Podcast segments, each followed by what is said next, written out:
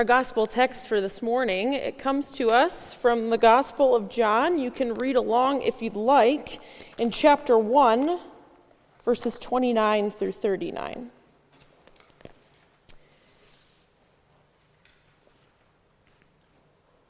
The next day, John saw Jesus coming toward him and declared, Here is the Lamb of God who takes away the sin of the world.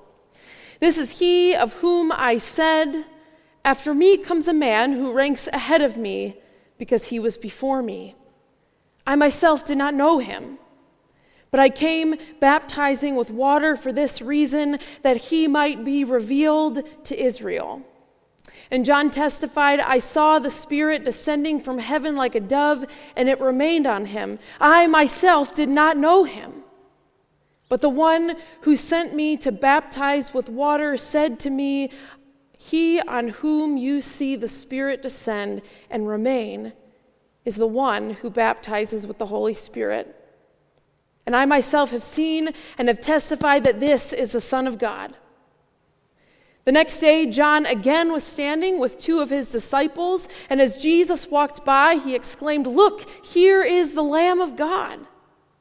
The two disciples heard this, heard him say this, and they followed Jesus. When Jesus turned and saw them following, he said to them, What are you looking for? They said to him, Rabbi, where are you staying? And he said to them, Come and see. They came and they saw where he was staying, and they remained with him that day. It was about four o'clock in the afternoon. The word of God for the people of God.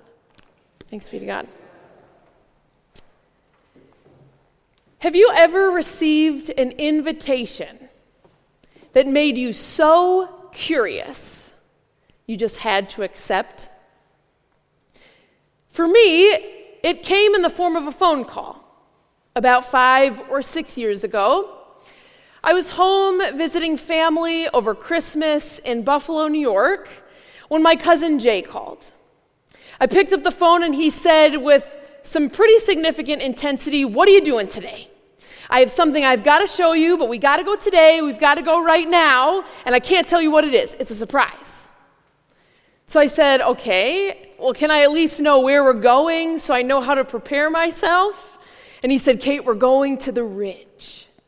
The ridge meaning Chestnut Ridge, which is a state park just outside of Buffalo, New York. We used to hang out there when we were kids. We used to walk the trails there. We used to have all of our big family birthday parties there.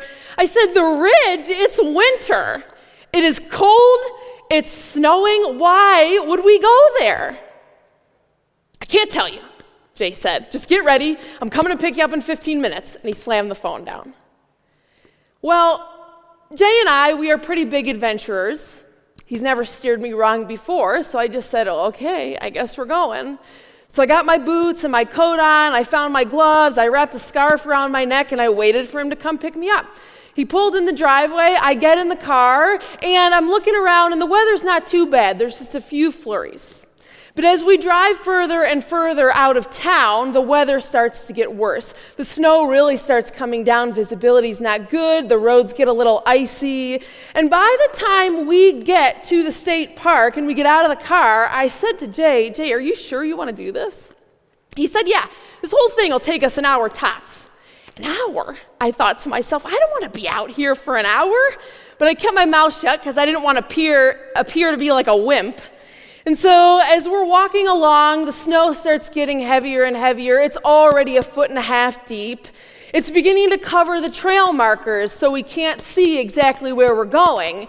15 to 20 minutes in, my hands and my feet start freezing. 45 minutes in, the muscles in my ankles and my legs and my back begin to get sore because we're trudging through two feet of snow. We turn one way and we start walking for maybe 10 minutes when we realize that we've gone the wrong way and we have to turn around and backtrack and go another way. And about an hour and 15 minutes into a walk that was only supposed to be an hour total, Jay tells me that he wants to head down into a ravine. A ravine. So it's beautiful, I'm not gonna lie. It's white, it's glorious. There's these huge icicles that are hanging down from the branches. And I might have admitted this, but I was afraid that one of them was gonna snap off and impale one of us at some point because of the wind. And I felt so guilty because I was praying that if Jay, if God was gonna take somebody home that day, it was gonna be Jay. Because he put me through all of this. And so I said, Jay, we are gonna slip and fall, man. We can't go down there. He says, Yes, we can. It's fine. You'll just go behind me. I'll block you. He's kind of a big guy. Sure enough, we get halfway down into this ravine. I'm slipping and falling everywhere. And by the time we get to the bottom, I say, Jay, I need you to tell me right now what we're doing down here at the end of the earth because it's been two hours and I'm an hour over my limit. And just then, Jay bends down and he looks into this tiny hole that is in the crack of the rock. He looks inside and he says, This, this is what I want to show you. Come here. So, exasperatedly, I bend down and I peer inside this little hole. And it's a cavern. It's a giant stone cavern. And inside this cavern, there is a tiny flame.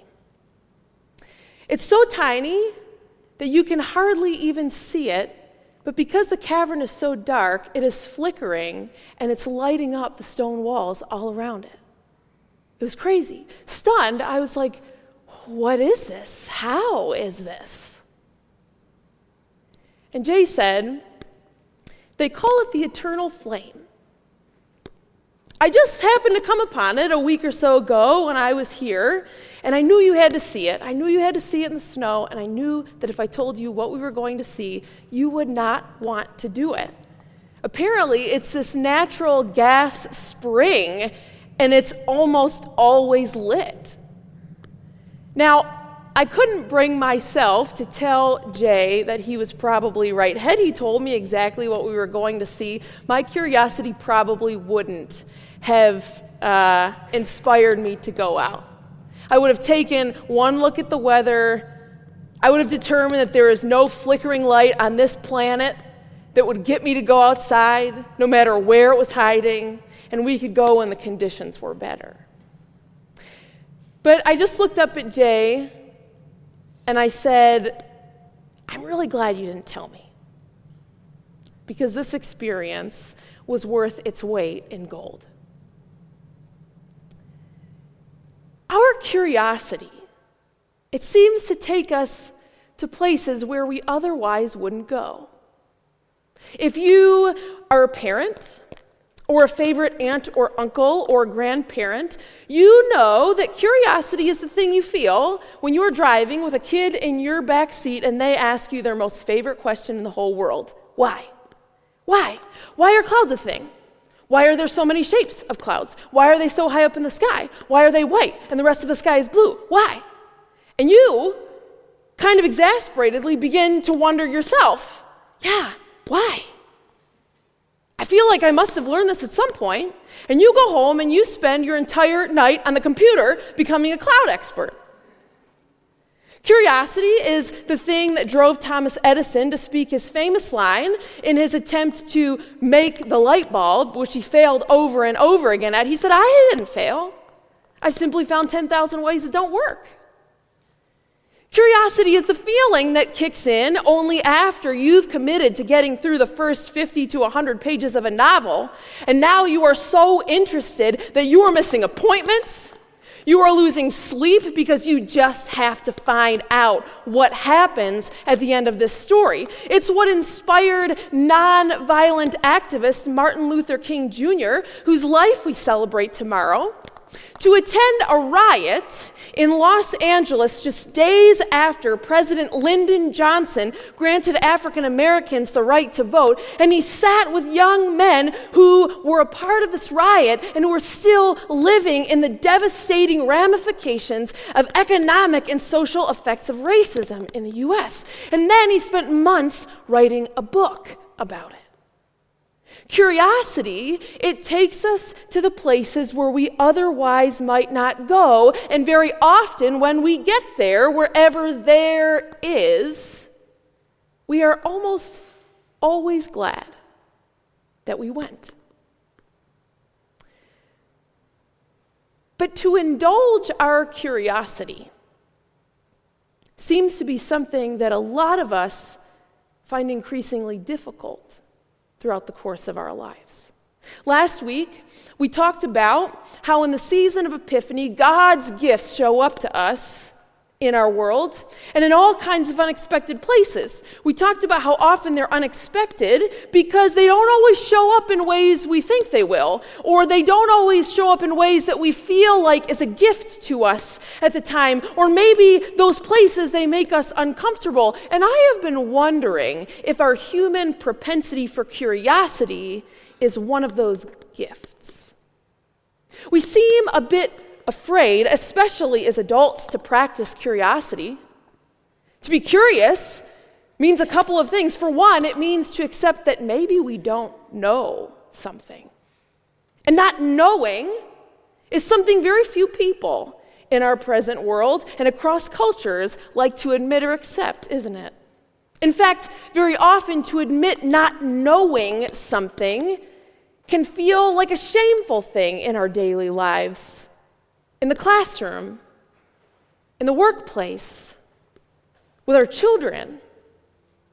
And for another thing, curiosity requires that we have to learn to live in uncertainty, right? In the ambiguity of life for a time.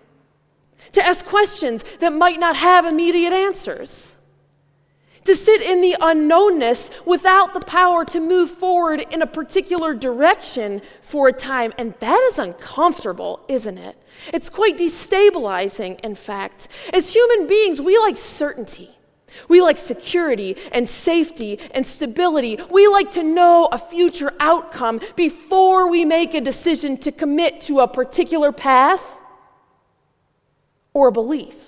And because of this, many of us spend our whole lives moving away from curiosity. We try to find solid answers and certainties that we can build our lives on.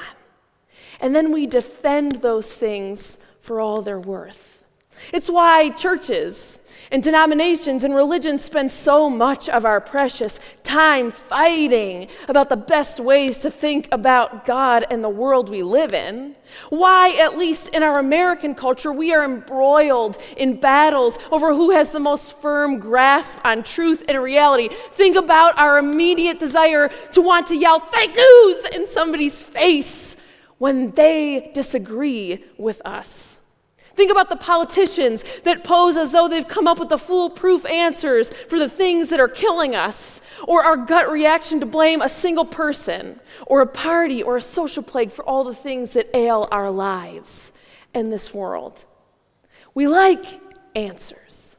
Neat and tidy boxes that we can slip the most comfortable things into, people and problems, and even God, in the hopes that they'll stay there and they won't make our lives more messy. And we get mad at anyone who starts rummaging through our boxes, who tries to dump them over and challenge our preconceived ideas. Now, this isn't a new human dilemma. We are not the only ones that struggle with this. When John the Baptist comes on the scene in the Gospel of John, he's probably the only one who is perfectly content to live in curious ambiguity. He wandered the wilderness. He points to this guy named Jesus, who he very clearly states twice in the text I hardly know anything about him, but I know he's the one, so I'm going. And he starts following Jesus. He invites all his friends to do the same. But his friends, they are so uncomfortable. As they go, they spend most of their time trying to get answers and figure Jesus out. To nail down who Jesus is and what exactly he can do for them, they immediately ask Jesus, Where are you staying? AKA, Jesus, where are you taking us? Just beyond these verses, before Nathanael is willing to follow Jesus, he asks, Where exactly is this guy from again? At the wedding at Cana, they ask, What can you do for us? At the temple, they ask, Can you give us a sign so we know that you are who you say you are? In chapter 3, Nicodemus asks, How can any of this be? The further they journey with Jesus in the Gospel of John, the more questions they have and the more insistent they become. They want certainty, to know that their lives are headed in the right direction. And truth be told, I am not sure they ever fully get it. The longer they follow Jesus, you can read it, the more complicated life becomes. The answers to all their questions about God and what Jesus can do for them becomes hazier all the time. He gave them very few certainties to build their lives on. When they asked, the only definitive statements Jesus ever seemed to give were things like God is spirit and God is love. What the heck does that mean? As Jesus accompanied them on this journey of life, he spent most of his time speaking truth that felt vague to them. Not to torture them, but maybe because he was challenging them to see that God wasn't confined to their certainties. God didn't belong to the places they preferred or were most used to God showing up. And so, if they ever really wanted to know God, if they ever really wanted to know what Jesus could do for them, they were going to need their God given curiosity to accept the invitation and come and see. We seem to have this idea that ultimate truth, whatever that is, is something we get to define and possess and control. That somehow it belongs to us, or at least some of us. The idea that, that truth is handed down to us from the past in things like creeds, practices, prayers, and ideas, and that our job is simply to just preserve and maintain them. As if the only place God ever showed up and did anything new was back then.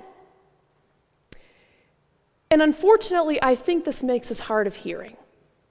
For one, it keeps us from seeing the beauty of how God might have shown up back then and how it informs our present. But for another, it paralyzes us from being able to experience the best things about God in our life and experiences now. It makes us afraid to name our mistakes and correct course. It keeps us from being able to experience the best things about life, which often take a lifetime of reflection to really know. What if, like that little flame we found in that gosh darn ravine, God's presence and whatever is most ultimately true in this world encounters us on a journey? What if it shows up in the present all of the time and is waiting for us to engage it? What if ultimate truth and God is not something we get to possess and define by our own terms, but rather it's something we get to live within and experience? What if everything about our lives somehow points to the very being and nature of God? And so, as long as we are open to it, we get to spend our whole lives learning to understand it more fully. I think Jesus knew that the answers to life could not be found in tiny and neat boxes.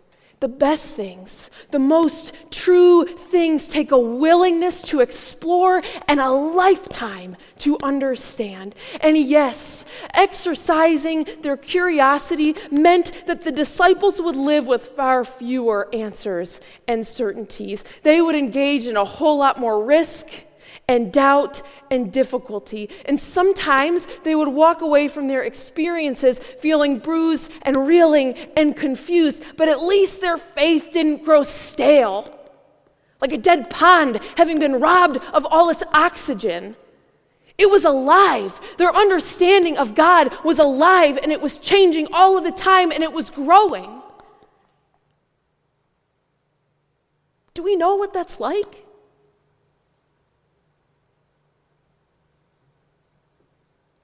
You know, when I was a teenager in the church, I often heard the phrase faith is something you only have to say yes to once. It was usually made when we would see the same person respond to altar call after altar call. They would go up and re- get resaved or they would rededicate their life again and again and again. And we used to joke, we used to say things like, well, I guess the first time didn't stick. It was a subtle critique. That either that person didn't understand how God's grace worked or that they didn't mean it the first time. But as I look back now, I have to wonder does anybody really mean it the first time? Or understand this curious and magnificent thing like grace the first time? Of course, it takes more than a single confession or fleeting moment in time or a feeling for the mysterious love of God to stick in our lives, to encounter us and transform us and save us fully. Choosing to be people of faith means choosing to say yes to our curiosity, to our human experiences, to a journey we spend our whole lives on discovering who we are and who God is and who our community is. It's a journey that often is filled with more questions than answers, more doubt than total certainty, more courageous risk taking that ever feels comfortable, and committing more of ourselves to people and places than they may commit to us. But if the disciples give us any hope for our lives at all, it's that if, as disciples ourselves, as Scott talked about this morning, if we are open to how God might be showing up, if we say yes to the gift of curiosity that we've been given, you know, I think in the end, we will be more full. Because we will have seen more lives changed, and more mouths fed, and more mercy shown, and more miracles discovered, and more healing done, and a God who is so much greater than anything we could have possibly imagined on our own. Amen? Let's pray together.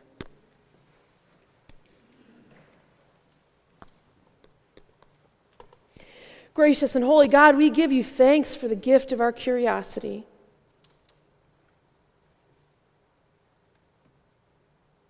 God, it doesn't always feel like a gift. We don't always know how to use it. We don't always want to use it because it challenges our perspective on things. It challenges our knowingness. But God, we believe that you are the God of all mystery that you are the ultimate truth. And so give us grace and humility and courage to name that and explore that and to wonder about it so that our faith doesn't grow stale.